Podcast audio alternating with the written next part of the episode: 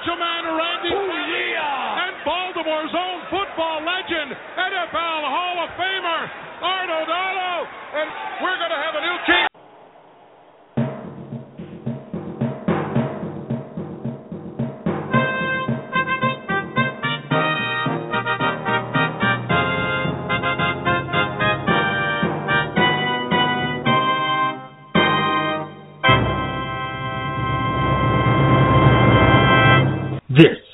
is the Wrestling Outsiders Podcast. Here are your hosts. Here are your hosts. Here are your Emerson hosts. Whitner. Emerson.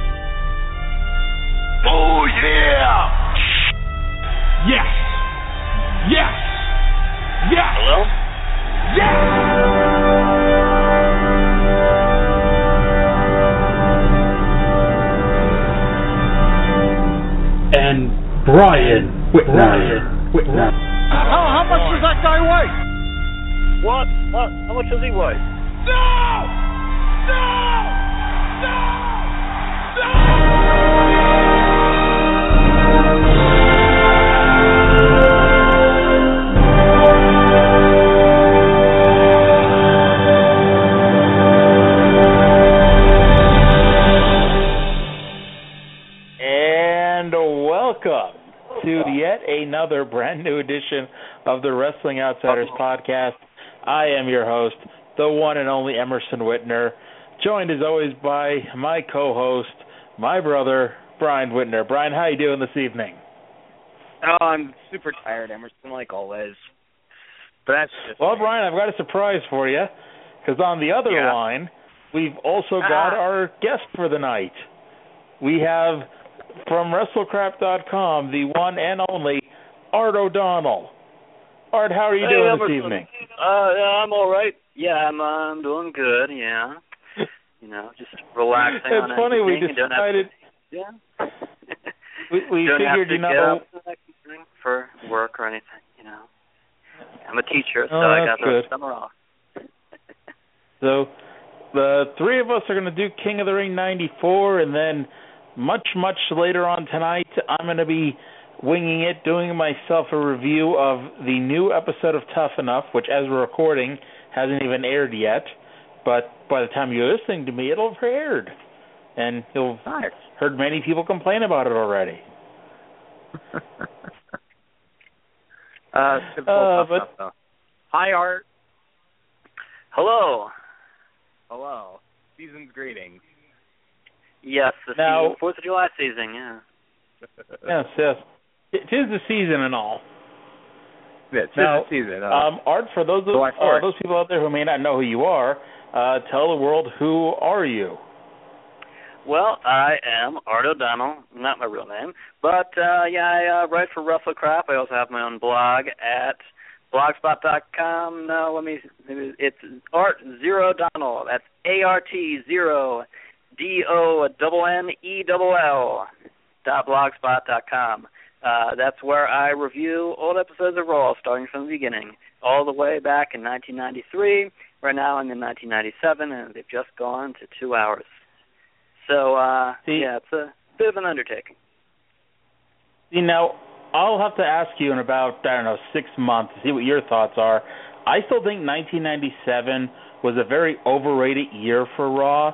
I mean, they had that really great Steve Austin versus Canada rivalry, but other than that, I just thought it was still total crap. Yeah, so far I'm in uh just about at WrestleMania and uh it's a weird transition period. It's got mixtures Yes, of tape shows and I just watched the uh Berlin episode. Oh, that crappy one. They had a great main event, but other than that, the show just looked horrible. And I think in a few weeks is that show that like half of it's taped in Indiana and half of it's taped in like Kuwait, I think. And it was so horrible that Vince Yeah, and it was so horrible that Vince McMahon put Vince Russo on the writing team. Well, yeah, they were uh, they were doing a lot of mixed uh taped and live segments, especially in late '96, trying to compete with Nitro, but they were still taping four episodes uh, every month in one night. Yeah. So they would mix in live segments like Austin breaking into Brian Pillman's house and things like that. Yeah. But of course, we're not going to be talking about that so much tonight. Instead, it's the show with the worst commentary team until Michael Cole became the lead announcer on Raw. It's the King of the Ring 1994. And now, the real man, Art Donovan, is a lot of things. He's an NFL Hall of Famer. He's a five-time Yeah. Pro Bowl player. He was a Five member of the. NFL Five times. five times, five times, five times, five times, five times. He was a member of the NFL 50th anniversary all-time team. He was a decorated Marine taking part in World War II, a member of the U.S. Marine Corps Sports Hall of Fame, a frequent guest on The Late Show with David Letterman, and once appeared on The Adventures of Pete and Pete. And he is also one of the worst guest commentators in the history of wrestling. Uh, he was working with. Well, go on. I, I feel I feel that's putting it nice that he was one of the worst commentators of all time. He was the worst commentator. Adam Lee did a better job than he did. Well, I was thinking of WrestleMania 2 when they had Susan St. James and Elvira. Yeah. And uh, that other girl Yeah. in Chicago, I can't think of her name. And those were horrible. No, no, I still Now- him. Now, even Well, if you take out Art, Bartlett.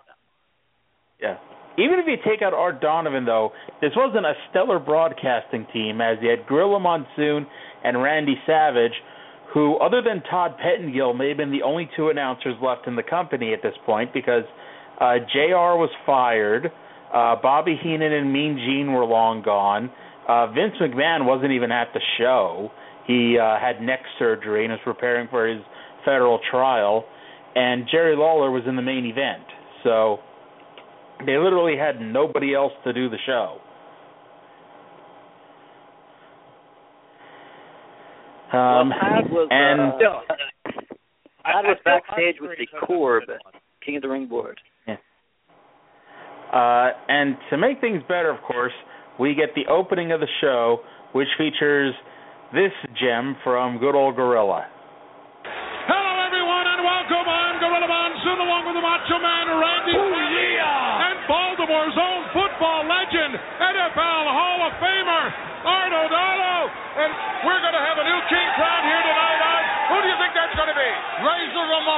Ramon. Razor Ramon. Uh, and thus you you found your name from that.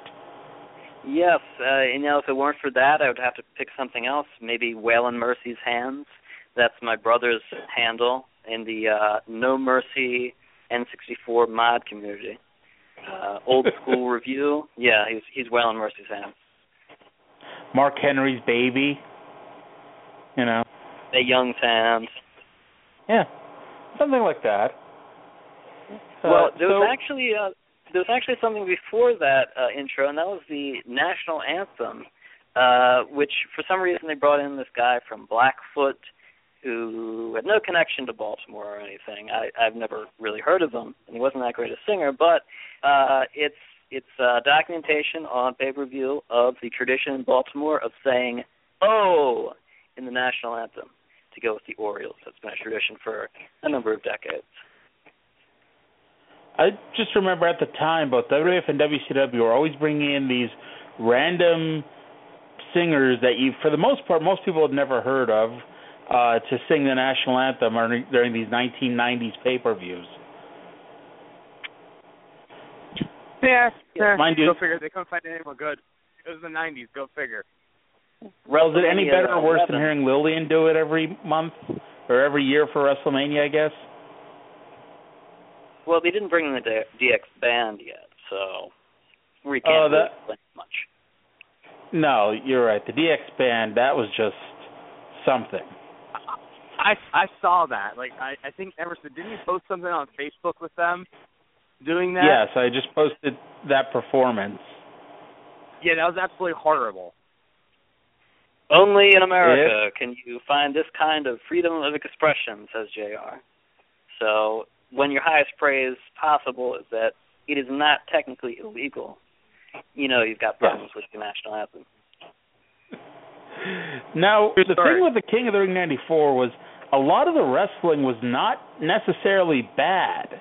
Like, up and down the show was a lot of it, at worst, decent wrestling. I think the worst match may have been either the main event or the Mabel match, and at least the Mabel match was kept short enough to uh, be inoffensive. Um, the first match, Razor and Bam Bam, um, and Art was already off on a uh, tangent early, uh, having no idea who Luna Vachon was and why she was at ringside. Um, he thought at? that Razor was dead when Bam Bam put him in a torture rack, and But he did not uh, ask how much anybody weighed yet. No, I, I I was quite stunned. You know, Bam Bam's a big guy. I think he would at least say, "How much does that guy weigh?" Well, I, I didn't do that very well. Let me go to Art for this one. How, how, how much does this guy weigh? About 350, 360. Um, and uh, the finish, Bam Bam went up for the moonsault, but Razor yanked him down and then uh, pinned him with a schoolboy. I've never seen before or since a top rope schoolboy. So there's one for the record books. No, I I never saw. We'll get to it in a minute, but IRS uh, hugged the ropes to win his match, and honestly, I don't know how Mabel would have been unable to kick out from that. Yeah, or, you or mentioned get uh, Solver out. You mentioned um, which was the worst match, IRS or Ma- and Mabel, or the main event. The main event also featured some really uh, unconvincing struggles to kick out. True. But we'll get to that later, Uh, right? Oh yeah. Uh, backstage, IRS and Mabel had a face-to-face interview, and Mabel swore that IRS would never pin him. Well, maybe he wasn't given the finish yet or something. I don't know. Probably Uh, not. We got IRS versus Mabel, and this is where uh, Art was really on fire with this one. Uh, we started with uh, him asking Randy, "Is that who he's going to wrestle with all his clothes on?" And Randy's like, "No, he takes all that off." And Oh, like, good. Oh, good. It's like I, I I assume he meant Mabel's. I don't know what you want to call it, what he was wearing, his robe, jacket. for lack of a better word, his dress. That's, I, Moo moo. but who, but who knows? And then he now Mabel, of course, is the baby face. IRS is the heel, and we get the following fun exchange. How much does this guy weigh? Five hundred pounds plus. Art. Well, well, that's not fair. The the other fellow only weighs half the amount. Nice job, you know, putting over the heels at the disadvantage in this one. Yeah, yeah, that's a problem that would plague them in uh, '95 with Diesel as the champion. Everything's a David and Goliath story, except Goliath is the good guy. Yes. And you know, no one hit Diesel with a rock or anything. No, no, uh, probably Bret would have won if he had. or Neidhart may have, because you know he had he could shot put an anvil quite far. So who knows uh, what he could have done with just a normal rock. You know, he, they never teamed him up with uh, Jim Neidhart. It's a shame. Hammer and anvil. Uh, Mabel, you know, for all of his faults, Mabel moved pretty good for such a big guy. You know, I didn't think he he wasn't quite like Yokozuna because Yokozuna was extremely agile, for Oh, lack yeah. of a better word, in his size. But Mabel wasn't too bad himself. Uh, the only part that really made me cringe was when he nearly killed IRS with a small package. Uh, the IRS, I don't even think was able to kick out of it, but Mabel had to let go and roll over IRS's face to get out of the small package. Oh. well, it's better than uh, what his finisher would be in like 2006. Visagra. oh God. So I, I think IRS got off easy with the uh, face sitting. Yeah. True. It, it could have been worse. He could have given him Visagra. Uh, Uh, the only time that ever worked was when Shelton Benjamin had his mom at ringside, and sh- and she just nearly had a heart attack watching Viscera do that to her boy. Uh, yeah. Um, the finish, Mabel went to the second rope for some reason, so IRS shook it. Mabel uh, took a back bump, and IRS hugged the ropes and pinned Mabel in the process. He was squeezing his leg pretty hard, although his shoulders were clearly not being held down. No, No. not even close. Uh, and so IRS advances, and I, I don't know if IRS just took a shower between matches, but when he came out for his next match, it's like maybe just hadn't stopped sweating in the next hour because he was still soaked. Like, oh, he just went through a match backstage. Um, Tatanka and Owen Hart. Uh, Art asked three separate times how much Tatanka weighed until he was finally informed. And uh, my theory is maybe Art uh, Art Donovan was a Jenny Craig sponsor, and he wanted to help the boys trim up. Possibly. Possibly. Well, you know, coming from football, uh, you got to know the stats. But I think uh, the announcers kind of brought them brought it on themselves because in that Mabel match, they kept saying Mabel over 500 pounds, a uh, just shy of a thousand, just shy of a ton, or whatever. And then, so then Art Art asks how much he weighs, and we got the 500 pounds plus. So that's not fair. That whole exchange. But from then on, Art was very, very curious about every single person's weight. Whereas he didn't seem that concerned about Bam Bam in the first match. And part of it too was I don't think he believed what he was being told because when Randy told him that Tatanka weighed about two sixty, two seventy, Art's like, really? And he said in a way Well, yeah, that This is the same announce team that uh, tried to put over the fake Undertaker as nearly seven feet tall when he was actually like six six. Yeah, that's well, Andre was like six nine or so, so it's exa- he, they weren't exaggerating it any worse anyway. Uh, well, you know, they also late years later merged Andre and Big Show into the same person. At least Stephanie McMahon did uh, recently. True. I I still wish I saw those uh photos of uh Big Show and Stephanie hanging out when Stephanie was a baby or when she was a child. Uh suddenly in the middle of this match and by the way it was a pretty decent little match, but in the middle of it we went backstage for a pull apart brawl where Razor and IRS just could not wait at like half an hour or so to have their match. They had to fight each other just then and there. Uh, this was the match where uh, Gorilla Monsoon r- just started ignoring Art Donovan, uh, uh, and pretty much he ignored Art the rest of the show, except when Art would specifically ask Gorilla something and mention Gorilla by name.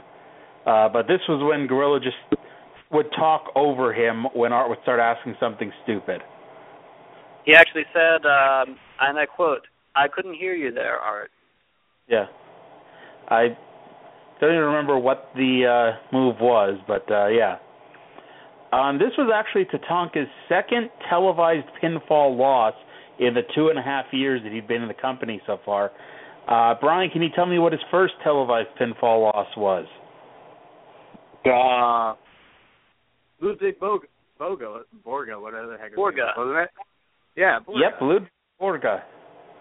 Now, Yeah. by Yeah. my count, by my count, I think this is his third. I, I'm trying to look back at what his second pinfall was, but since I, I was looking up all the, uh I mean, I, I documented all the matches in '94. Let me see if I can figure out. I'll get back to that. Who who Tatanka's Well, because I mean, loss. he might have lost on a house show or something, but I think this was only his second televised loss. But either Well, way, What also I'm I'm trying to look up is um what color tights was Razor wearing during that backstage brawl because he kept changing his tights for each match. Now was this brawl before he changed tights or after he changed tights? That's the pressing question right now. Is it sad I didn't even notice he changed tights? you need to have a keen eye for fashion. Macho Man did that back at uh, WrestleMania 4. Yeah, but they made it to be a big deal that oh look, he changed tights, and I don't think did he change tights? I remember he always changed his robe, but I think he kept the same actual tights. Like Elizabeth changed Oh. her dress. Savage Oh. at Mania Four. No, Savage changed his tights. Every single Are you sure? I could swear he only changed his Yeah. robe. Every single one. Eh. Miss Elizabeth matched his uh, tights every single one. I'll have to go back and rewatch that again. Go ahead. Um, Go ahead. I dare you. Art uh, did point out that a lot of Indians will be mad because Owen won this match. Uh, Tonka went for a sunset flip. Owen blocked it and sat through. This was much better than the attempt I saw on the Paragon Pro Wrestling show this past weekend, which I'll complain about later. Uh, that that show was just horrendous. But um, we got uh, the fourth and final quarterfinal match of the night. Jeff Jarrett and the One Two Three Kid, and Art, of course, was nice enough to point out how these two were both smaller than everybody else on the show. Of course. I do have to laugh that One Two Three Kid was probably the best worker on this show whose last name wasn't Hart, and he had two matches totaling about seven minutes. And this first match with Jeff Jarrett is probably the best four-minute match you're ever going to see. Um, just Yeah. really good. Uh, and it was before Waltman had all of his neck problems, and Jarrett could always uh, hold his own when he's in the ring with someone who's uh, good at what they did. You might be confusing that with the Hart match, the Owen Hart one two three good match. That's I about thought the Jarrett match was pretty good as well. But uh I mean, it's no Melina and Alicia Fox, but it was a pretty good five minute match. Um, but uh yeah, let, let me let me look up the times there. I thought this one about four minutes. So that four and five is a big difference, but still. What, what did we talk about? Um, The one, two, three kid Jeff Jarrett match. Yeah. Um, that went four minutes and thirty nine seconds, and Owen Hart one two three kid went three thirty seven. Yeah. Okay, so I was a little off. So uh, he had two matches for a combined eight minutes, and they were still, you know, probably the eight best minutes you're going to see in two matches. Yeah, well, yeah. Um, the finish Owen saw either wasn't that bad. Well, I wouldn't say it was at the same level as the as the two kid matches. But uh Jarrett went for the figure four. Kid used the small package uh to win, so Jarrett was pissed and he uh went all Jerry Lawler on the kid, giving him three pile drivers and three middle rope fist drops after the match. Oh, yeah. The referees had to step in, give them the the money signal with their hands, rubbing their fingers together. Mm. now, part of the problem too was that they uh, did not really play up this at all later, or at least, I mean, they played it up, but the kid did not sell that injury at all. Uh, he just came out uh, and did his normal match, like it never happened. No, he uh he like stumbled into the match. He was like a minute late getting to the ring. Yeah, but once the bell rang, though, it was like, you know, he didn't bother selling it. So it was like, why'd you bother even doing it to begin with? Um, Brian and I were discussing this off the air. They uh, showed a new generation hype video comparing new WCW signee and 40-year-old Hulk Hogan to the Edsel and to, uh, you know, things from back in the 20s while we have the new generation with the main event of 39 year old Roddy Piper versus 45 year old Jerry Lawler, and we're about to see 37 year old Bret Hart uh, defend the WWF Championship. And yeah, you go figure. your your main event consists of two guys who have been wrestling since the Beatles were still together. Fact, uh, Roddy Piper, I think he started uh, before man had landed on the moon. Wow, that's a few years. Just a little bit. Uh, we up next we got Diesel and Bret Hart for the WWF title. Diesel was the Intercontinental Champion at the time and had Shawn Michaels in his corner. So Bret and the whole storyline to this match was Bret was going to have a family member in his corner, and ended up being brother-in-law Jim Neidhart. Um, now Shawn Michaels was nursing a bunch of injuries in 1994. Uh, so looking back, there was a reason why he didn't wrestle for so much, but it just seemed odd that after WrestleMania he just did not wrestle for most of the next six months. You gotta heal up. That's why. Man's gotta heal. Yeah. Um, honestly, the three Diesel matches with Bret Hart over the next year and a half were probably Kevin Nash's three best matches of his career, or at least three of the four or five best matches, you include the two Shawn Michaels pay per view matches. Um, and Bret did such a great job carrying Diesel, and that this ended up being one of those things that led to Vince putting the belt on Nash uh, a couple months later. And then they proceeded to have them face Sid every other month. Um, Shawn Michaels uh, went over to the broadcast table, and Art said that uh, if he comes after you, I'm liable to get undressed and go at it with him. And Wow. Art Donovan was a he was a big fan of uh trying to get naked during the show. I think. Yeah, definitely. Yeah. Uh, and uh, the the when Diesel beat Razor for the IC title, the key spot was Shawn taking the turnbuckle pad off and Razor smashing into it. So they worked off of that, uh, but this time Bret blocked it and Diesel hit his head off the turnbuckle instead. Um, eventually, Bret went for the sharpshooter, but Shawn got up on the apron to distract him. Uh, Diesel went for the jackknife, but Bret did a rolling Boston crab, which he came so close to making it look a lot smoother. Uh, but it ended up being Lance Storm's idea to just do a rolling half crab was a much better idea. Yeah. Very. Uh, let's see here. Uh, outside the ring, Neidhart at one point posted Diesel, so Shawn hit Bret with the title belt. Um, actually, I got that backwards. Diesel posted Neidhart outside because Neidhart was threatening to uh, hit Diesel and then turned his back for some reason, so Diesel threw him into the post. Um, Diesel hit the jackknife, but Neidhart ran in, clothesline Diesel, causing a DQ and saving the belt for his brother-in-law before running away. And so Neidhart runs run, away. Anvil, run. Yep. He runs away and uh the heels put the boots to Bret uh while the announcers are wondering why the hell Neidhart ran away.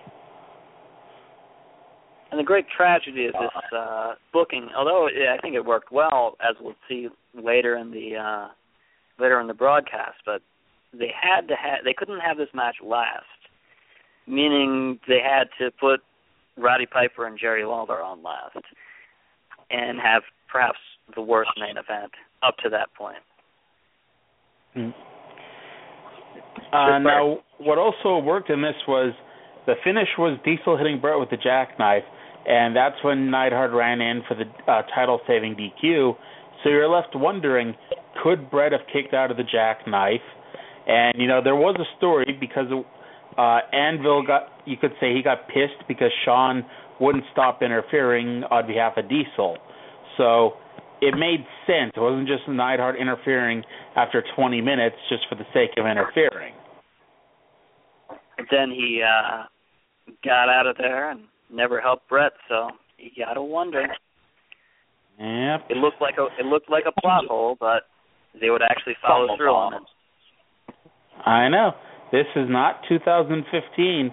This is 1994. That even though they had some cheesy characters and some horrible wrestling, they followed through on their storylines. Oh yeah. Um, Let me tell you. Razor Ramon versus fellow- IRS. And, what was that? I said, how much does that fellow weigh? How much does he weigh? Probably 275, 280. Uh, Uh, Razor versus we- IRS in the semifinals. Um, Before we go any Matt- further, uh, it it was uh, Yokozuna who defeated Tatanka the second time on the March to WrestleMania special. ah, Yeah. So- Otherwise, if Tatanka had won, then he would have been in the main event against Lex Luger and Bret Hart. and who would want to pay to see that? Not me. Oh, Brian, I know that uh, you were seven years old at the time, and I know that you really chipped in on that pay per view for WrestleMania I did. 10. I did. Yeah. Wasn't that the one that was like four o'clock in the morning and at in the afternoon for some reason? Yeah, they used to do pay per views at times other than eight o'clock at night. It was at four in the afternoon. I think it was the last time they did that. Um I thought so. I could be wrong, but I think it was the last time. I watched the whole thing scrambled at my grandmother's house. We used to do that, and then they took away the channel where it scrambled on and put uh, either request or whatever pay per view channel it was, where you didn't get the chance to do that anymore.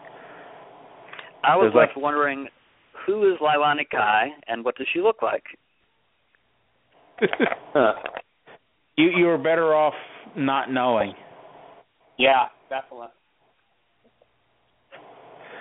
Uh, um, Razor and IRS in the semifinals. I thought their match at the Royal Rumble was better. Uh, this one was definitely shorter, so if you didn't if you don't like these two wrestling, this was probably the match for you since it only went five minutes. Um, well, it also featured uh, on the way there, perhaps IRS's worst promo ever, which is what happens when every single promo of yours is about tax cheats, and you have to cut two in the same night. So he came down to the ring saying that uh, it's too bad that all the tax cheats in the arena didn't get to see Razor Ramon jump him from behind backstage and see what a, and I quote, uh, how he's nothing but a no good uh fool's gold wearing tax fool tax cheat idiot. Hmm. well, Yeah. Mi- Mike Rotundo really needed a second promo. Yeah. Or else just have his uh classic theme music play instead of having come promo. You know, the uh, typewriter sound? Yes. That didn't last very long, did it? Like, I don't ever remember him using it, but I remember it was on the video game. And then from then on he used uh DiBiase's theme. Yeah, uh, good thing they the were, uh, formed shortly thereafter. Yeah. Um, and uh, there was an artism in this one, uh, and it was more of a Randy making fun of him type thing, where Art said it's like missing the trap block, and Randy's like, exactly like that, only completely different. And uh, Razor won in five minutes with a Razor's Edge. There's nothing, nothing terribly exciting about this. Just you know, it was, it was there, and no one believed IRS was going to win. So, you know, Otherwise it'd be IRS versus one two three kid in the main event. Assuming Yes. you have heel, face.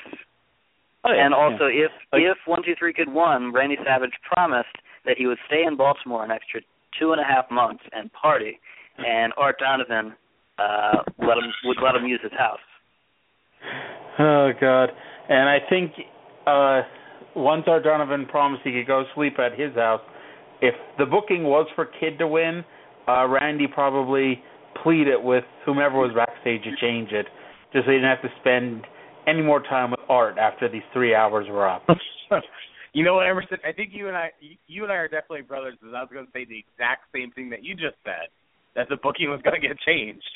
So, I always kind of wonder, like, especially after how bad this show was, can you imagine the conversation that happened after the show went off the air? Like, I can't imagine Gorilla saying anything remotely positive, like even it was nice to work with you, anything like that. And and you've got to wonder who exactly was this this announcing choice for because you, you got to think anybody who would enjoy this would have to live in Baltimore. And lots of people who would have ordered the show instead went to the live event and they were in the audience and couldn't hear the announcing. So Thank you have a show with like fewer Baltimoreans watching than any other pay per view they'd ever done.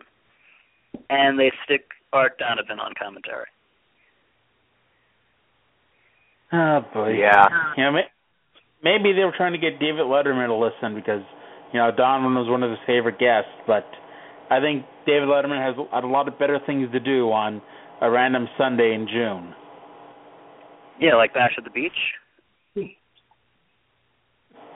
But did Letterman ever do that?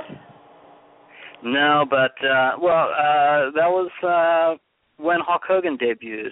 Over the Hill Hulk Hogan. Yeah.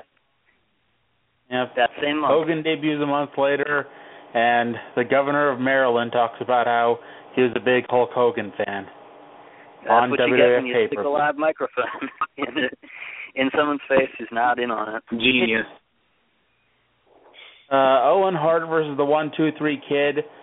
Um, like I said, outside of you know, kind of not limping to the ring, but outside of kind of selling it on his way to the ring, uh, they just ignored the whole injury angle from the previous match and had a really good four minutes of wrestling.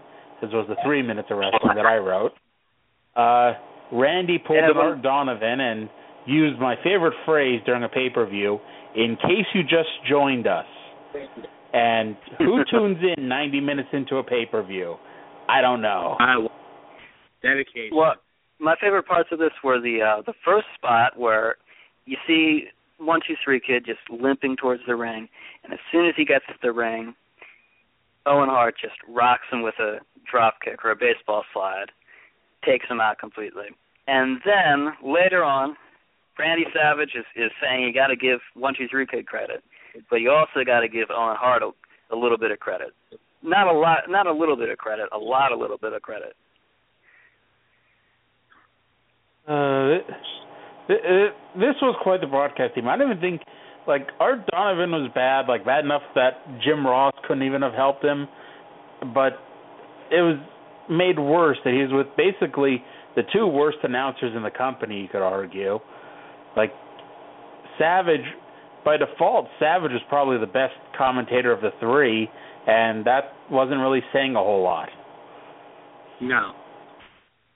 Definitely not. Um, Owen, for uh, purposes of everyone knowing what happened, oh Owen won with the sharpshooter and moved on to the finals. I, I know everyone was expecting a face versus face main event, but we didn't get it. Damn. My We well, then you know, they'd have the story in there, you know, Razor and One Two Three Kid. But at least they didn't have heel versus heel. Those never work out. It's actually funny because even as a kid, you know that they're never going to do a heel versus heel match. So I remember King of the Ring '96. Vader was my pick, and the first match was Marc Mero versus Steve Austin. And as soon as Austin won, I got so mad because I knew that meant Vader was going to lose.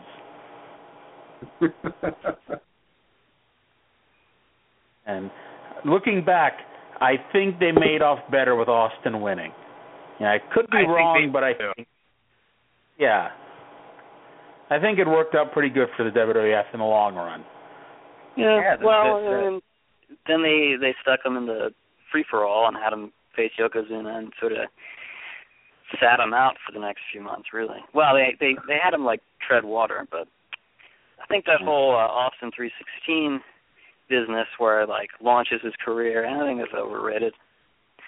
Mostly hype. It is. It's nice to look back at and say that was the time when he became he was put on the road to becoming a star, I guess. Honestly, I never even heard of uh Austin 316 until like six months later when I had lost cable and, and couldn't watch wrestling anymore. I started seeing people in these shirts, but they never brought it up on uh TV, and maybe they brought it up once. So if you miss the pay per view, you know, it's not like they from then on made that his catchphrase. Uh, Steve Austin benefited like like pretty much every wrestler ever has, but uh, Steve Austin got a lot of lucky little breaks. Like he got the King of the Ring because Hunter did the curtain call. He got uh he got the feud with Bret more because Bret wanted to work with a great worker coming back. He got WrestleMania with Bret because Shawn Shawn lost his smile. He won the Royal Rumble the first time because Vince Russo went on live television and predicted that Bret Hart was going to win, and that was the uh that was who was supposed to win that year, and they freaked out on him about it. And so many little things, and it all worked out for him in the end, I guess. And now, because there's no other top name, he gets to be on the cover of the video game. Also, you know, Ahmed Johnson was supposed to take the title at WrestleMania 14. Well, okay, I made that part up, but the rest of the stuff you you, you mentioned was true. it's funny. I used to love Ahmed Johnson, and and not until I was older, I didn't realize just how bad his promos were. I just accepted them just for what they were when I was a kid. How I don't know how. Uh, what? Head Shrinkers defending the tag. Yeah, we got the most random tag team title challengers ever. Head Shrinkers versus Yokozuna and Crush. Now, Brian, you may be wondering why we had such a random tag team title challenger. Oh, uh, you know, Emerson, I, I always uh, expect you to bail me out of things that I think are weird, so I don't want to break that habit. Go ahead. Well, it's actually quite simple. They had no other tag teams in the company, I don't think, because the Steiners had already left, the Quebecers had left, and Mo was injured, so they couldn't do Men on a Mission. So literally, they had they had to make a makeshift tag team because no one else was there. And then, of course, Diesel and Shawn ended up taking the titles later. Not uh, a very well established team. No. Actually, now that you brought up Diesel and Shawn, I just remembered the Smoking Guns. I guess could have gotten it, but it would have been two babyface teams. And then later on, like uh, Royal Rumble '95, you'd see all these. You'd see lots of tag teams in the Rumble. They just happened to be like the worst tag teams there were. Both Bushwhackers were in the '95 Rumble. Uh, well and Dunn were both in the Royal Rumble. The Blue Heavenly Brothers, Bodies were in, and Blue Twins. That Royal Rumble, wasn't oh that, man! Wasn't like, that one of your wasn't that one of your questions for Stump Emerson? What? How, Who, how oh yeah, name every person in the Royal Rumble. I no. We we used no. to do a trivia segment where Brian would ask me a random question, and I had to stop it because his random questions were he'd ask me a question with like 50 answers and expect me to tell them all to him, and I yeah, just, and you told me them all. Yeah, well I'd tell them them all, but it'll take 15 minutes. Oh uh, God! You told me to spread the show out, and I did what I was told. Damn it. Uh, so back to this. I think Art Donovan thought that the show was finishing up because this is for the, the first one. two minutes, yeah, he kept saying over and over again, "This is it, this is it," and uh, this match was the theme of the show. was all right, nothing to write home about. Uh, the finish saw Lex Luger come out, who was feuding with Crush. He stood in the and, aisle, which distracted Crush. And in 2015 eyes, Samu rolled up Crush for a pinfall, but in 1994, Crush kicked out, and instead Fatu, pinned him with a super kick. And Lex Luger came in with his uh looked like clown pants, spandex with blue, red, white, and blue candy stripes. And I'm I'm sure Vince was thrilled that he spent all that money to get over Lex as the next American hero, and Art Donovan had no idea who he was. Even after like a minute, a solid minute of exposition by Randy and and uh Gorilla about who Lex Luger was and why he, he feuded with Crush and why he was there. Lex Luger, Lex Luger, Lex Luger. Art Donovan still says, "Who's the the fellow with the American flag?" I don't know what Art Donovan was doing during this show, but paying attention to what was going on around him appeared to not be it because No. he didn't listen to a single ring announcement. He didn't listen to his colleagues, you know, whatever they were saying. It was just whatever came off of his head at any given time. Uh somebody compared it to Grandpa Simpson, and that's a that's a really good comparison. And uh, also noteworthy, this match, I think, as far as I know, it's it's the only match in WWF history to have four people from the Pacific Islands, or who are at least billed from the Pacific Islands, and also to have four managers at ringside. And not Captain be a Survivor Alpha- Series match. 'cause I'm sure, you know, back in the '80s, I'm sure there were four managers or whatever outside. But yeah, just in a normal tag match like this, yeah, because uh, they had Captain Lou out there because you know why not, and off uh, Jim Cornette and Mr. Fuji. You know, Vince really is a softie for like these old, beaten down wrestlers. Sometimes, it's like how long was Captain Lou on the payroll? How long was Fuji on the payroll? Long after he was useful to the company, and yeah, Again, as this was a, a four uh, Pacific Islander match, we got some rare opportunities to test exactly how hard the stereotypical uh, Samoan wrestlers' heads were. Um, I believe Crush went down from a double head shrinker elbow because Crush, believe, is Caucasian, but he's from Hawaii, so he doesn't have the hard head according to wrestling logic. But Yokozuna took, took a double headbutt, and but he stayed on his feet, and then he took another double headbutt and went down. Mm. Uh, and uh, we said the finish, and Head Shrinkers kept the titles, and they had I don't want to say a lackluster title run, but they had a very forgettable title run. Um, memorable of a lot of the title runs of the early to mid 2000s, where people would hold the belts for four or five months, and you forget they ever held the belts because you never see them do anything. Uh, that led to simultaneously Owen Hart's worst match of the night and Razor Ramon's best match of the night. Uh, the finals of the King of the Ring, Owen and Razor. And uh, Brian, why did you Facebook me now just telling me I suck? Yeah, shits and giggles. Okay, that's good to know. So, for shits and giggles, Brian, tell us about Owen Hart and Razor Ramon. Oh God, really? You guys are doing such a good job. Well, you have notes there. Read some of them. No, you guys are doing a good job. Keep the good work. Uh huh. So Art Donovan, who was cheering for Razor the entire show because he was the person that he was told to cheer for, suddenly, while Razor, by the way, was in control of the match, decided that Razor was going to lose the tournament. Well, yeah, he wasn't even And- sure who Razor was until midway through the first match. Yes. Oh, that's my guy, Razor. It's like Oh, that's, the guy with him. the giant razor written on his the front of his pants. And yeah, it was, it, who knew who that was, right? I had no and idea. as uh, as my WrestleCrap colleague Paul the Big Cheese Kraft pointed out, that razor is uh, probably drug paraphernalia. You know, used to cut up It- the cocaine. Yeah, it makes sense.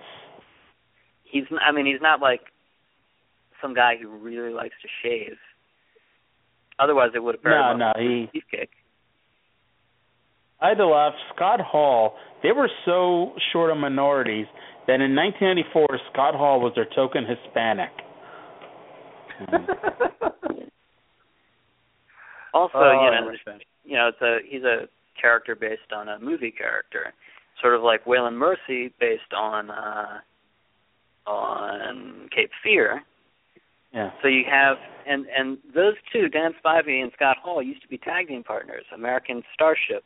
So you have one guy who has an Al Pacino character and another guy who has a uh what's his name? Uh Um, uh, Robert De Niro character. Can't think of his name either. Robert De Niro. Oh, De Niro, yeah, yeah, yeah. Um, and by the way, uh, sort of speaking of uh, Cape Fear and Waylon Mercy, when Bray Wyatt debuted in NXT way back when, he was a lot more Waylon Mercy-ish than he became. And I'd complain, but I really, really wanted to stick around. He just Dan Spivey was too injured. So you know, any opportunity to bring in Waylon Mercy. There you go. Um, so like I said, this was, uh, at least in my opinion, it was Owen's worst match, but Razor's best match of the night, which just shows the quality of the two workers in general. Uh, the finish, uh, Razor went for the Razor's Edge, but Owen backdropped him out of the ring when Jim Neidhart randomly ran down to help out Razor. But of course, he picked up Razor, and in the biggest swerve of all time, he gave Razor Ramon a clothesline and threw him into the post. Yeah. And uh, Owen hit a top rope elbow and won the King of the Ring. And that ended the show, right? We wish it did. Raw. um, the story, of course, being that Neidhart was there to make sure Bret kept the belt, so now Owen could beat him for the title. And of course, this being 1994, when all heels were friends and all baby faces were friends, if Diesel won the title, Owen wouldn't have been able to go face Diesel for it. He would have had to wait until a baby face won it. Well, it's Hmm. pretty presumptuous. I mean, pretty presumptuous of Neidhart. There was no guaranteed uh, title shot then from King of the Ring. In fact, there there wouldn't True. be until 2002. Um, But, uh, they only also- really did the guaranteed title shot once, I believe, for the uh, Yeah. for when Lesnar won it. Um, and it makes you wonder, like in storyline, what was the conversation Jim Neidhart had with Bret? It's like, yeah, uh, that he's like, they have this plan that Owen and Neidhart have this plan to get the title off Bret, but Neidhart needs to get into the company, so he's like, yeah, I'll go talk to Bret and he'll bring me in to be in his corner for one night, and we'll go from there. And you know, and this uh, this was where when fact that, Owen uh, pre- ignoring the fact that Bret had beaten and would continue to beat Owen every single night on house shows from WrestleMania till SummerSlam. Oh yeah. However, you know the one thing though I'll say, and people always talk about how they wish was go back to the old days where house shows were the big important thing. Brian and I lived in the middle of nowhere, and we're like two hours away from anywhere WWF would have ever thought about running a house show in. So pay per views were the best thing that ever happened to us. Oh yeah, definitely. So we didn't know Owen lost 65 straight matches building up SummerSlam. We just knew he beat him once. And That's all that mattered. yep, um, this was when Owen pretty much uh, dropped the Rocket as his nickname. I don't think he ever used it again. He may have just sparingly, but at this point he became the King of Hearts and stayed that way for as long as I could remember until like 96, 97 when he won the Slammies. Hmm. Um, The Slammy Award-winning Owen Hart. Yeah. Uh, Jack Tunney, the It's greatest president of all time, uh, did one of his one of his last appearances ever on pay per view. Uh, he was supposed to give Owen his crown, but Owen uh, had Neidhart do it instead. And Oh, and Owen I, looked- I have a, a very important detail to uh, mention, a correction. Razor Ramon did not change his tights. He wore the same purple tights the whole night. I must have been Ah. confused. I apologize. It's It okay. happens. Forgive us. it, it's not. Hey, we didn't pick up on it, and neither did the announcers if it had happened. So, you know, if you were told us it happened, great.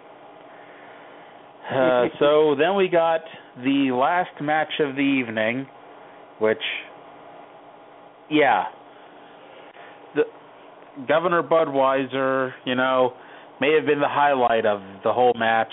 Uh, either that or the kid doing the Roddy Piper impersonation, One of the two. Because other than that, this match just blew.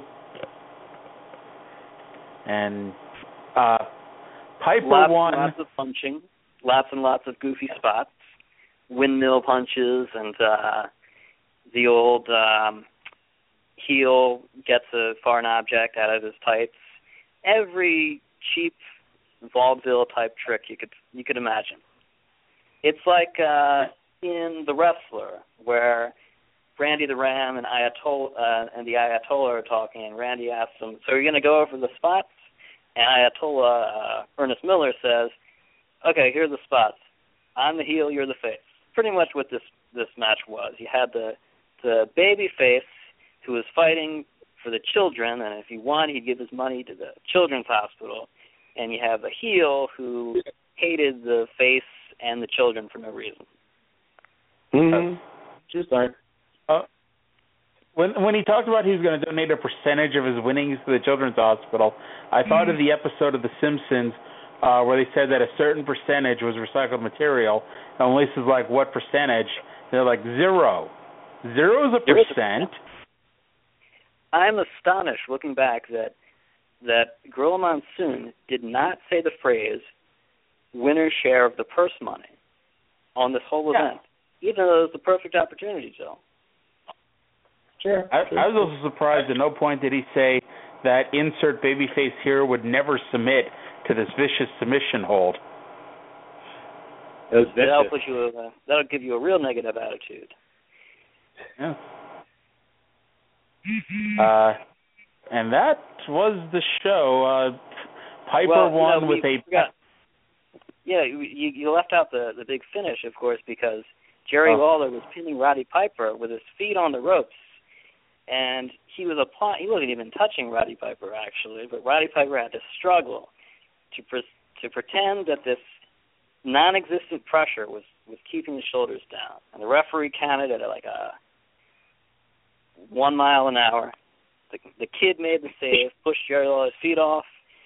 Then Roddy did the uh the back suplex, the belly to back suplex, and got another pinfall, counted at one mile an hour.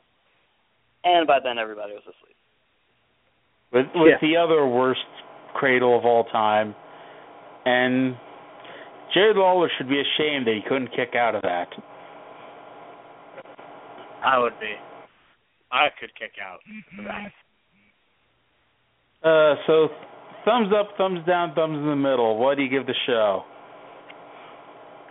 I say thumbs up. The match quality, on average, was well about average. There, uh, if if you were watching these matches on shuffle on an iPod or something, I don't think such technology exists, but maybe it does. You would skip through the uh, the main event, but I think you would you would sit through the other ones. I would go thumbs in the middle, leaning up. If like, if you can enjoy the most absurd commentary of all time, this is a must-see show. If bad commentary pisses you off, don't ever watch this show. But if you can accept it for what it is, it's like a I'll see it just for the sake of watching every show ever type thing. But if you don't watch it, you really didn't miss anything too noteworthy. If a heart is in the match, you should watch it. The others are optional. I'm saying there are four of them with someone named Hart. That's forty percent of the show right there. True. Ryan, what's your uh, opinion on it? I have to agree with you, Emerson. Thumbs in the middle, going up. Alrighty, well, you know, Brian, Well, next week we- we... are gonna have Paul Gertner on the show. I'm excited. Did you say Oh. Joel Gertner? Yes. Uh, yeah, the uh, quintessential stud muffin. Of course. I know. And you know, well, I speaking think of we can all guest agree stars, At least we can uh, at least agree that this was better than King of the Ring 1995. oh yeah, yeah, yeah. And uh, when we eventually do our bad WWF pay per view month, we're totally reviewing that. Yes, please. Uh, and so, Art, as we start to wrap things up with you here, um, give you one big uh, chance here now to plug everything again. Uh, if you have a Facebook or Twitter you want people to follow, uh, knock yourself out and throw them out now.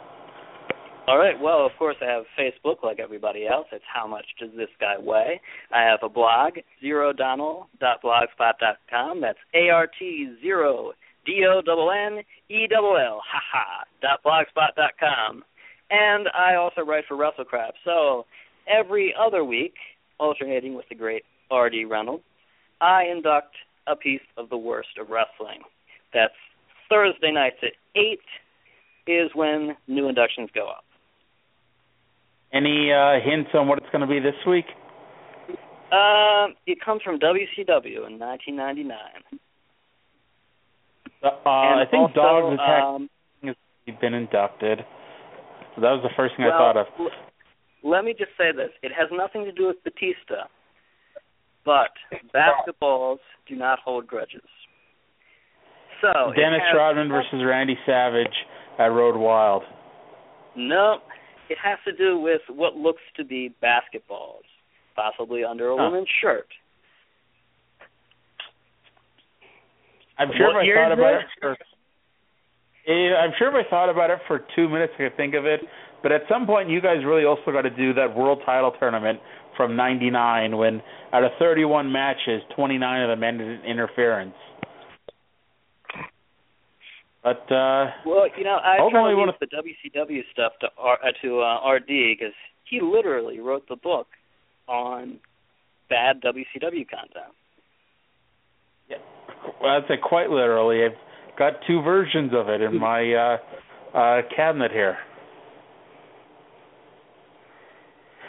All right, well, uh, we do want to thank you so much for doing our show this week, and you know, thanks for sticking around through all the technical difficulties that we've had this evening. And so, take care. All right, thank you very much.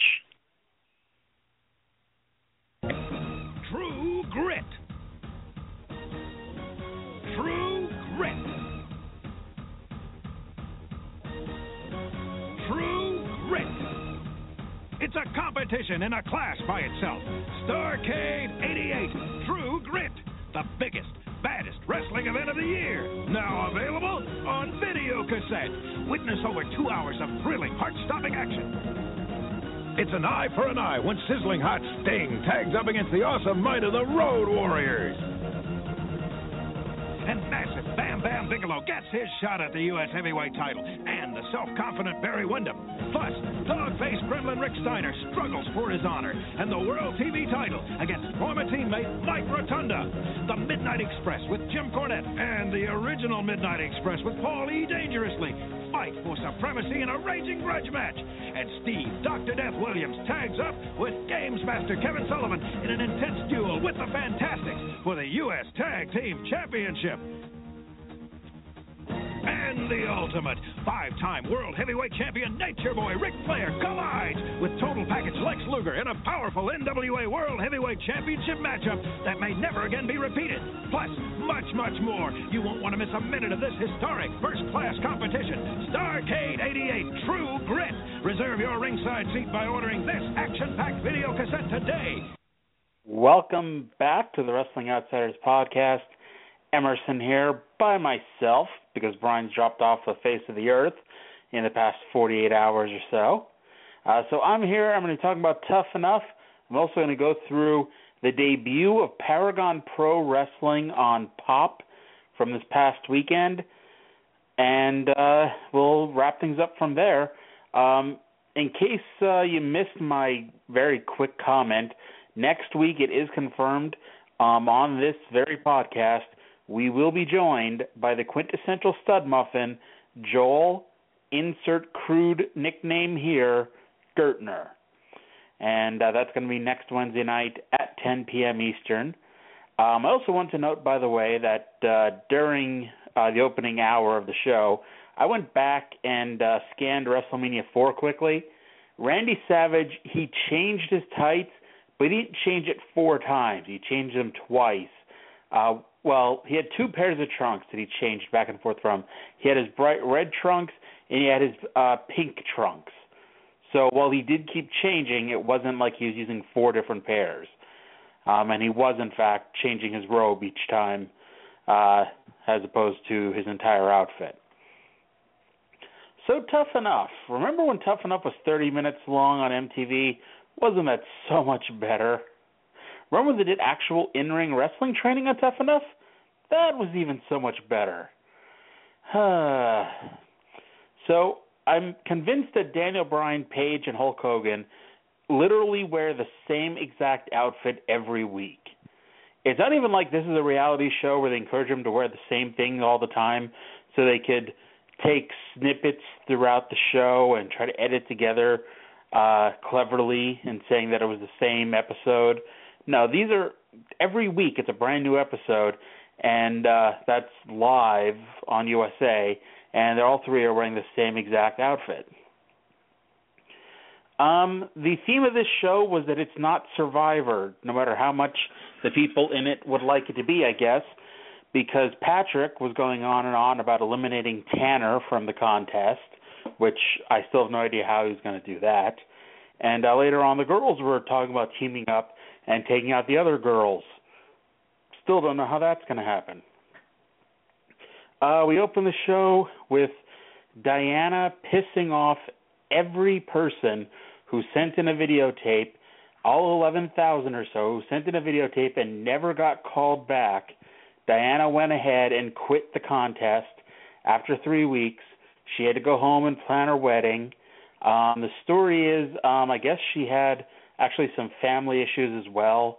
So it wasn't just that she went home to uh, uh, plan her wedding, but you know, it's over with. Diana's gone.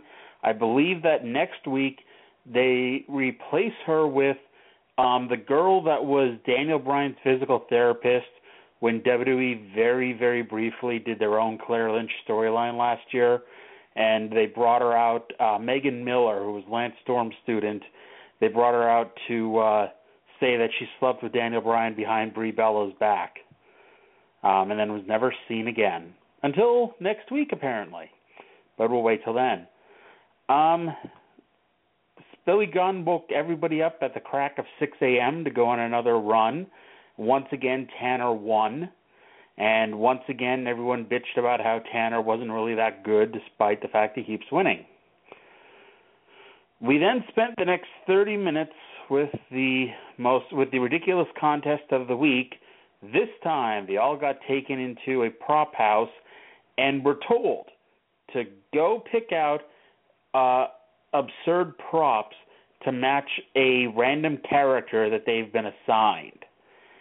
And I'll get into my ranting later about it, but they were basically told, you know, put, t- take these absurd props and you know make your costume based on this character that you're pulling out of a hat. Um, Seth Rollins arrived. He uh, the girls didn't wet themselves like they did for Roman Reigns last week but they still, you know, gave Seth his props for being a good-looking dude. Um, and Seth actually lasted about three minutes, unlike Roman, uh, who was on for a minute last week. Seth uh, made it three times as long. That's why Seth is the world champion and Roman isn't. He can go three minutes. Um, so after a whole bunch of costume shopping, for lack of a better word, we went into the arena where each person had to get dressed up in their outfit and uh, do a little entrance at the WWE Performance Center. Um, going through each of them here, uh, Sara Lee, the girl that looks like Kaitlyn, she was supposed to be the queen of mean, but she couldn't find a crown that fit her head, so she was walking to the ring, twirling the tiara around her arm. Uh, honestly, I thought she was trying to be Paige but the fact is, Sara Lee can't stop smiling, and she actually started laughing the second that her music ended. So, can you imagine her on Raw being told, go out there and be this horrible, evil person, and she goes out there and just starts laughing? Um, I didn't get everyone's name for some reason, but we had someone who was the British brawler.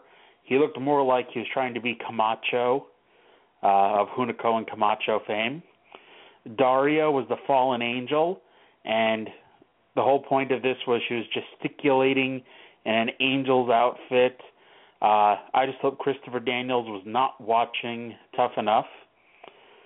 Tanner, Seth Rollins. Oh, by the way, Seth Rollins and Tanner were never actually on screen together, but they both uh, made a comment on their little interview uh, that people think they look like each other. Um, anyway, Tanner was supposed to be Wildman Wayne, but he looked more like Luke Harper. Uh, Gabby was supposed to be a farmer's daughter, but she's Brazilian and had no idea what that was supposed to mean. So she uh, just wore her normal outfit, but wore fishnets, which somehow got her through the next round. Um, Patrick is supposed to be evil, so he got sunglasses and he borrowed Lita's dog, and so everyone gave him points for kissing up and, use, and uh, using Lita's dog as a prop. Um, Amanda was a Barbie doll, and you know she looked the part of a Barbie doll. She's the whole point is she's blonde. She's supposed to be pretty, and yeah, so she did her job. Uh, Mada dressed like an Egyptian, which isn't hard since he is Egyptian, and Georgia uh, was supposed to be an evil, bossy bitch, and so she wore a business suit and trying to enter Stephanie McMahon. And actually, because all the other contestants were standing around the ring uh, when Georgia walked down, instead of going down the other side like everyone else did, she walked right up to them, walked down the apron, and kind of kicked her heels back like she was blowing dirt in their faces. Finally, we get the controversial moment of the show. ZZ was the American hero, and now the whole point of this contest was to be a character and to be just this absurd person. I can't think of any better way to say it, but you know, so ZZ's out there. He's got his uh little red, white, and blue shorts, and well, they were very tight, and the I the whole point of the show was was ZZ stuffing the front of his shorts because his bulge was quite noticeable the whole time. He went in the ring. He did the Rick Rude hip uh, gyrations. Um, I honestly couldn't believe they let him on TV like that. I find out later they let him on TV twice like that. But anyway, the whole point of this is to be a total complete ass, basically. And so Billy Gunn and Booker T yelled at him for being an ass. Uh, Booker asked how he would look compared to Seth Rollins and Randy Orton. Randy Orton and Seth Rollins weren't taken to a fucking costume shop and told to dress like a fucking dork. Okay? I bet if they fucking had to dress like that and had an hour to put together a stupid fucking costume, I bet they wouldn't look that great either. Okay? So don't yell at the fucking dude for doing for doing his best to do your stupid fucking contest. What this what the fuck does this have to do with wrestling? Nothing. Okay? I'm waiting for the day on Raw when they announce that, you know, John Cena, he's got an hour to piece together a ridiculous costume that he's not aware of he has to do ahead of time, and then he's got to go and com- do a completely batshit different uh entrance than he normally does, and supposed to get over this stupid new character. Hell, when they uh, had John Cena suspended, or not suspended, he was fired, and uh, he had Juan Cena on the road. He was basically John Cena wearing a fucking mask. He didn't even attempt to do anything different. But yeah. So Patrick won, and uh, of course was gloating the entire show about how much better he is than Tanner now that he won this completely ridiculous and completely pointless contest. ZZ was sad about this and he's mad and sad about being misunderstood. Everyone told him off. Uh, ZZ defended himself for being great, saying that uh, you know he's happy that some people are laughing or they're laughing at him or with him. It doesn't matter; they're laughing. Um, Gabby and Sara Lee are now teaming up to win and want to eliminate the other girls. This still isn't Survivor. And then we got Tanner and Patrick having their pissing matches and so they got into a pushing. Uh, uh, they got they started pushing and shoving each other. So all the producers had to break it up, and literally that was it. It was like 37 minutes into the show, and we go live to uh, Full Sail University for 20 plus minutes live. Um, Daniel Bryan made fun of Tanner's fighting skills. Bryan and Paige uh, gave Sara the chance to be mean, and she instead laughed. Um, all the judges turned on Gabby for telling off Amanda, and then they all questioned ZZ whether or not his penis was real or not in his outfit. Uh, so the bottom three, Bryan picked Daria. Paige said she's going to put Sara Lee in the bottom three every single week, and Hogan picked ZZ. And but before we got the voting, we got a swerve. Yes, because they had still had 10, 15 minutes left to go. They announced that each of the three were going to get a chance to redo their entrance before the vote. Um, so Sara Lee went first. She showed more skin this time, but showed less emotion, and somehow that was what they were going for because uh, the judges loved her. Um, ZZ was accused of stuffing the front of his tights, but he played to the crowd the whole time and got cheered. And so, of course, he got told off because they're like, "Oh, you're uh, not playing to the crowd correctly." It's like, it, I don't know.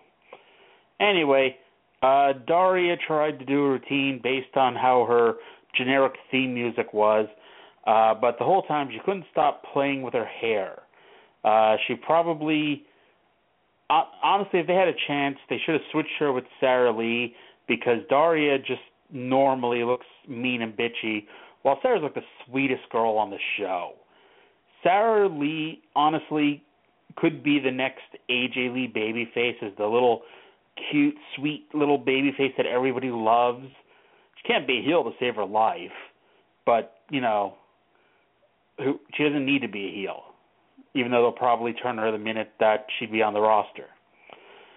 Um, Daria kept going on and on that she brings legitimacy to the WWE, so Paige told her off for it, saying that you know people like Daniel Bryan and Brock Lesnar, uh, when they get in the ring, they look like they can really kick someone's ass. Uh, ZZ said it was a good thing that people laughed, and Sara Lee, Sara Lee, this is the best. Sara Lee's like she's not the best she really needs to work on these bottom three interviews because especially if Paige is going to keep putting her in the bottom three every week, you know she needs to work on these damn things. Um, and shockingly, Sara Lee was not the person voted off. Tonight's loser is Daria. And in the moment of the year on Tough Enough, uh, as she begins crying, and like they've got maybe a minute left before the end of the show, and so Renee runs in, shoves a mic in her face, and immediately asks her about coming out as a lesbian and what the LGBT community has meant for her. So Daria, who's crying because she just got eliminated, she's like giving a very generic answer about whatever it is. And so Renee shoved the mic back in her face and asked her about the LGBT community. And Daria gave some generic reply about the LGBT community, and that was it. So that's it for Tough Enough. They did better ratings this week than they have so far. Oh well. And you know, I don't know. You know, I think there's 10 weeks of the show. I can't imagine making it all 10 weeks, but you know, we're going to try. Um before we get into PPW, let's have a musical interlude, shall we? What shall I play? That's tomorrow. And that is it for us today. Okay, I don't know. Uh, it, whatever it is, it's not right on the teleprompter. I don't know what that is. I've never seen that. No, there it is. We are going to do Sting, yeah. Okay, but now I can't read it. There's no there's no words on it. Okay. Ready? Sure. There's yeah. no words there to play us out. What does that mean? To play us out? It's, Sting is going to do. It's a video. Sting video. What is for credit? I don't know what that means to play us out. What does that mean? To end the show? Yeah. Yeah. All right, go, go. In five, four, three. That's tomorrow, and that is it. In five, four, three. That's tomorrow, and that is it for us today. And we will leave you with a. I can't do it. Okay. We'll do it live. Okay. No. We'll do it live. Fuck it. Do it live. I can. I'll write it and we'll do it live. Fucking thing sucks. In five, four, three. That's tomorrow, and that is it for us today. I'm Bill O'Reilly. Thanks again for watching. We'll leave you with Sting and a cut off his new album. Take it away. So, Paragon Pro Wrestling debuted on Pop this weekend. Pop is the former TV Guide channel. Um, I didn't even realize I had uh, I even had the network um, until Friday, and I decided, yeah, what the hey, I'll I'll DVR it and watch it later. It airs Saturday mornings at 6 a.m. So, and it's not, you know, it's not even spaced out for the time zone differences. So, in the Central Time Zone, it airs at 5 in the morning. In the Mountain Time Zone, it airs at 4 in the morning. And out in California, it airs at 3 in the morning. No one is watching this show live. But with that in mind, we get the show, and what a show it was. Now, Paragon Pro Wrestling, this is a time buy. They purchased this time from Pop to air their show. I forget how long it's for. Um, I think I think it might just be for six months. I could be wrong, or it may just be for as long as they keep sending them a check. But I guess we'll find out as the weeks go by. Um, I turn on my DVR now through no fault of PPW's. Uh, the first two minutes of my DVR is just commercials. And so I fast forward to that, and I finally get the opening video package of Paragon Pro Wrestling. And then after that was finished, we got another commercial. Okay, 30 seconds later, we come back and get a second opening video package. Okay. And then we get an entire commercial break. And I'm like, okay, this is an odd opening. We come back from that commercial break and we have a third opening video package. I nearly went through the roof when I started watching this when that's how the show began. And then it got even better. Because when they finished the third opening video package, wrestlers just started being introduced for no reason. Like all, they just start saying, and here's Joey Ryan, here's Gangrel, Here's Tyshawn Prince. They introduced five people, and we got a shot of the announcers, one of whom is Todd Keneley, who was briefly um, in TNA for a while back in 2012, 2013 ish. Um, and he tells us that we're going to have a battle royal. Great. But you know what happened before we got to the battle royal? We got a fourth video package. They played four video packages and four minutes of commercials in the first 11 minutes of the show. So I can't imagine anyone sticking around who may have actually been up at 6 in the morning on Saturday morning. So we come back from that video package, and the five people that were introduced before are now joined by about a dozen or so pasty white people in trunks. None of them have any names. They all are small, skinny. Look like none of them had tans. At least they all had actual tights, but that's barely a step up. Um, in there, I did see a white guy with an afro. I saw a gangrel. We were told Joey Ryan was in there, but I didn't really make out which one he was. And we got a a large black man who I thought at first was Ezekiel Jackson, but it wasn't. His name was Tyshawn Prince. And Prince, he went through like a he went through like a house on fire. He eliminated like ten people. And then Gangrel, who's almost 50 years old at this point, in fact, he may be 50, um, and Gangrel just tossed him out with no problem. So already you've got this hot young guy, and you know who knows, maybe he really sucks, but at least in the two minutes I got to see him on TV, you know, I thought, oh my God, this guy's awesome as all hell right? And so they had Gangrel, who is actually 46 years old. I just looked it up. Just dumped him out of the ring. Um, and this, and then Gangrel got dumped right away because Prince's manager, the Cuban assassin, hit Gangrel with his cane. Um, there's somebody in there named Darren Corbin. Um, and he was eliminated before I could tell you if he was the midget pasty version of NXT star Baron Corbin. Um, nameless people got thrown out, and eventually Caleb Konley won, last shoving Ethan HD in the ass, making Ethan tumble over the top. And this makes Caleb the number one contender to Jesse Sorensen, former TNA broken neck person and current uh, Paragon Pro champion. Uh, the announcers pitched it to a commercial break, but because they filled all their commercial obligations in the first 10 minutes, we never saw another commercial the rest of the show. Um, instead, we got our next match Darren Corbin versus Crash Test Cody. Darren looks nothing like Baron. Um, Cody uh, stole Owen Hart's tights when Owen was uh, in the nation and he had those tights with caution written all over them. Uh, well, Cody stole them and shrunk them down about five sizes, and now he's uh, wearing them here.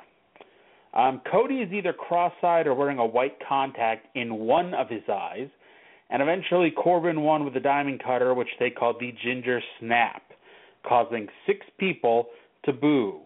So I guess that made him the heel. And I think, uh, and out of, and by the way, six people. The crowd was made up of about looked like 75 people. It was in the Sam's Town Casino in Las Vegas, which I think is where the uh, Global Force Wrestling shows are going to be at. So that should be interesting. Um, one of the problems you could barely hear the announcers most of the time, um, not because the crowd was really loud. It was just that they needed to turn the announcers' uh, volume up. Jesse Sorensen called himself the World Heavyweight Champion of the world. I think he's supposed to be babyface, but it sounded like he was channeling his inner heel Bob Backlund, ranting about how he was going to be a champion the fans could be proud of. There was a man with a beard telling himself that he is handsome. Turns out it's Joey Ryan. And man, Joey Ryan looks different a few years later. Um, he was in his hotel room, and a large breasted hotel maid brought him towels and forced him to sign for them. I don't know what hotel charges for towels. I just know I'm never going there. We then get the Lucha Libre match of the night Espiritu versus Mercurio Jr. And the ring announcer nearly wet himself when announcing Mercurio Jr. to the ring. Like I've I've never heard anyone that excited for anything, and I've been to five WrestleManias. This match was bad. These two, there there are a few things worse than green pro wrestlers having a match. It's green pro wrestlers doing lucha libre, and then having it on national television, sort of. Um, the announcer, who's not Todd, talked about how in lucha libre wrestling, trying to take off your opponent's mask was the worst thing he could do. Lucha libre wrestling, by the way, Mexican wrestling, wrestling. Um, to make up for how many moves they were missing, uh, by the way, my favorite was during this match, these two were taking bumps for moves before the other person even did the move. Um, and to make up for all the missed spots, they pulled the WWE and TNA where they were rapidly changing the camera during moves. Um, one of them gave the other a suplex, and the camera changed four different times during the suplex. We then, of course, got the greatest finish of all time that I hinted at earlier. Espiritu blocked the sunset flip and pulled an Owen Hart to lean forward uh, to get the win, but he was supposed to lean forward and grab the ropes. The only problem is they were out too far, and so Espiritu had to literally let go of uh, Mercurio and lunge forward to grab the ropes, and he was so far past Mercurio at this point. Mercurio basically had to pin himself, um, and I don't even think he was even touching the guy. Plus, the sound guy uh, played his theme music before the ref had even counted to one. Lisa Marie, who's Victoria, Tara, whatever you want to call her, came out to, and I got my hopes up. I thought Victoria was about to wrestle, but nope. Instead, she introduced her man, Kevin Cross, who is another muscle bound geek. What's with wrestlers putting Lisa Marie with these big muscle bound geeks who can barely wrestle? Uh, so Kevin Cross was wrestling Sugar Brown, and Todd Keneley said that the beast beneath your bed and the closet in your head has nothing on this guy. What? Then they talked about how Sugar Brown was a legend in his area. The problem with that is the ring announcer said he was from Vegas, while Todd and not Todd said that he's from Miami. So I don't know what area he's a legend in, but perhaps we should figure things out before next week. Uh, Brown tried to do a standing moonsault at one point, and he torpedoed Cross in the head. I'm sorry, torpedoed Cross in the chest with the top of his head. Um, and Cross eventually won with the Doomsday Saito, which is just a fancy name for a back suplex. The uh, the Whirlwind Gentlemen uh, had a video package for them. They are a dapper duo and manly men and are arriving in two weeks, even though I think that they were the losers in the Battle Royal. It would be also nice to know what their names were, but alas, that was you know too much information. We then got the main event, where Jesse Sorensen, Paragon Pro Wrestling champion, defended against Graves.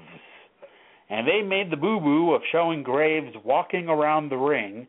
And so at one point you could see that the entire one side of the arena is completely empty.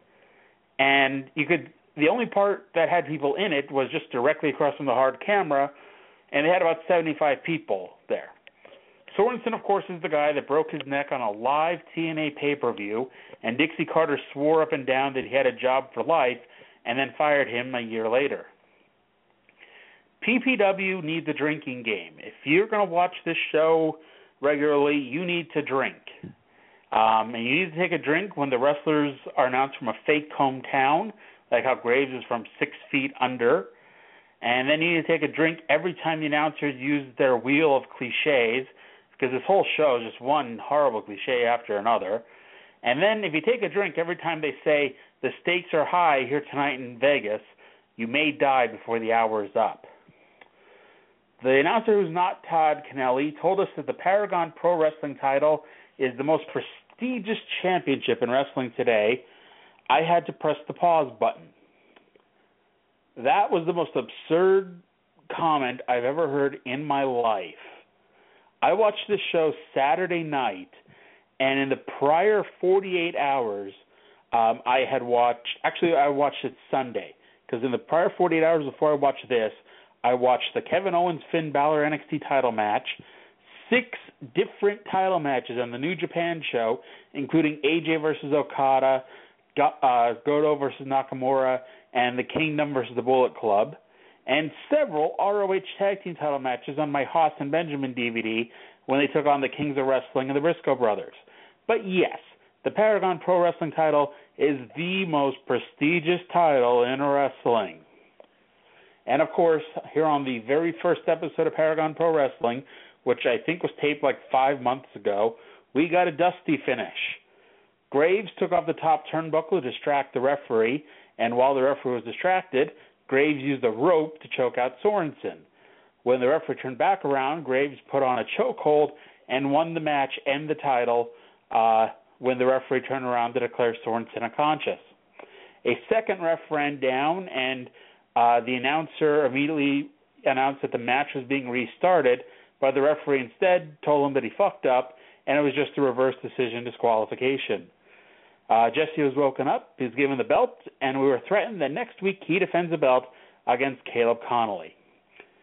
Ultimately, this is an indie show with decent production that's being aired on national television. Watch the show if you can enjoy fourth level indie wrestling and laugh at it, don't watch it if you take your wrestling too seriously. The final negative. Let's say that you, the viewer, are not as negative as I am, and that you enjoyed this show. In fact, you might have enjoyed it so much that you decided, I want to give Paragon Pro Wrestling some money. I want to buy tickets to their next show. I want to buy some awesome PPW merchandise.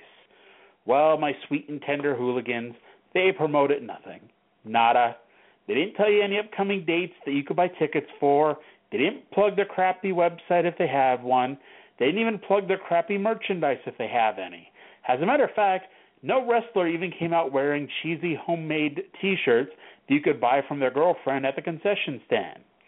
So finally, they did 75 people in a casino to tape a show for a time buy on the former TV Guide channel and are doing absolutely nothing to make a dollar.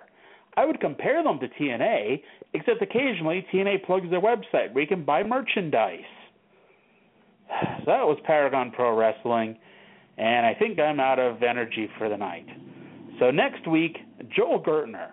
Next week, Brian's going to be here, and if not, well, he's going to miss out on talking to Joel Gertner.